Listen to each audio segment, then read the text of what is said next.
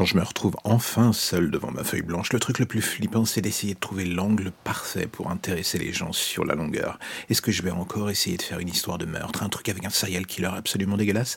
J'avoue, ça me démange tous les jours. Mais avec le temps, je commence à avoir envie de faire en sorte de changer un peu. Pas, pas le fond, hein, juste la forme, je vous rassure. Lentement, mais sûrement, l'idée serait de saupoudrer la programmation de cette production avec un peu plus d'histoires longues de tenter des choses différentes. Je me dis que dans le fond, ce podcast est une sorte de laboratoire en évolution ou en contradiction permanente, ça dépend des jours. Et du coup, ce soir, j'hésite. Pour être honnête, je voulais poster une histoire pour demain, un truc de survival à la Hitcher dans la campagne Frenchy avec des vampires et des gens un peu, un peu chelous, comme d'habitude, quoi. Mais pour une fois, je me suis dit, c'est pas encore bon.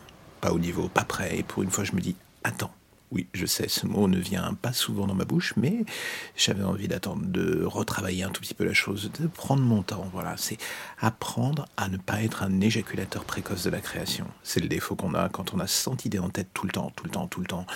On veut toutes les faire et on se fixe parfois trop d'objectifs à cocher en même temps. Sur les 100 épisodes précédents, j'ai créé dans tous les sens comme un taré, comme un gosse même, je devrais dire. Et j'assume toutes mes erreurs ainsi que mes réussites. Sur les 100 épisodes, il n'y a pas de souci là-dessus.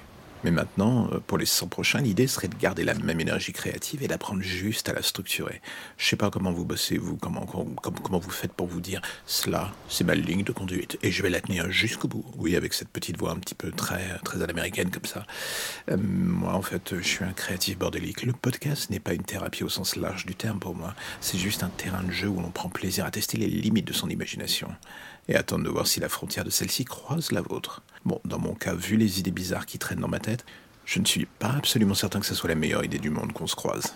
Si vous me demandez maintenant, là tout de suite, je dois être honnête, à l'horizon des 100 prochains épisodes, je n'ai pas encore trop, trop d'idées précises sur ce que va donner ou devenir ce podcast, de ce que les gens penseront de ce que j'aurais créé, ou si mes objectifs de l'ombre, qui sont dans un coin de ma tête, seront enfin atteints. Je me pose beaucoup de questions et au final, pour une fois, je commence pourtant à atteindre une certaine forme d'équilibre avec ce projet.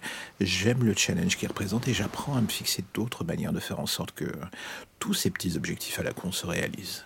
2021 pointe à l'horizon et j'ai un micro et des idées en attente qui ne demandent qu'à éclore. A priori, je pense que ça devrait aller. Ou alors, si cela merde en cours de route, il va falloir que je trouve une idée de reconversion. Je pensais d'ailleurs à lancer le premier podcast de développement personnel pour Serial Killer. Hey Mais c'est que c'est pas une si mauvaise idée que ça, en fait. Bon, allez, j'arrête les conneries. Faut que je retourne bosser. À demain.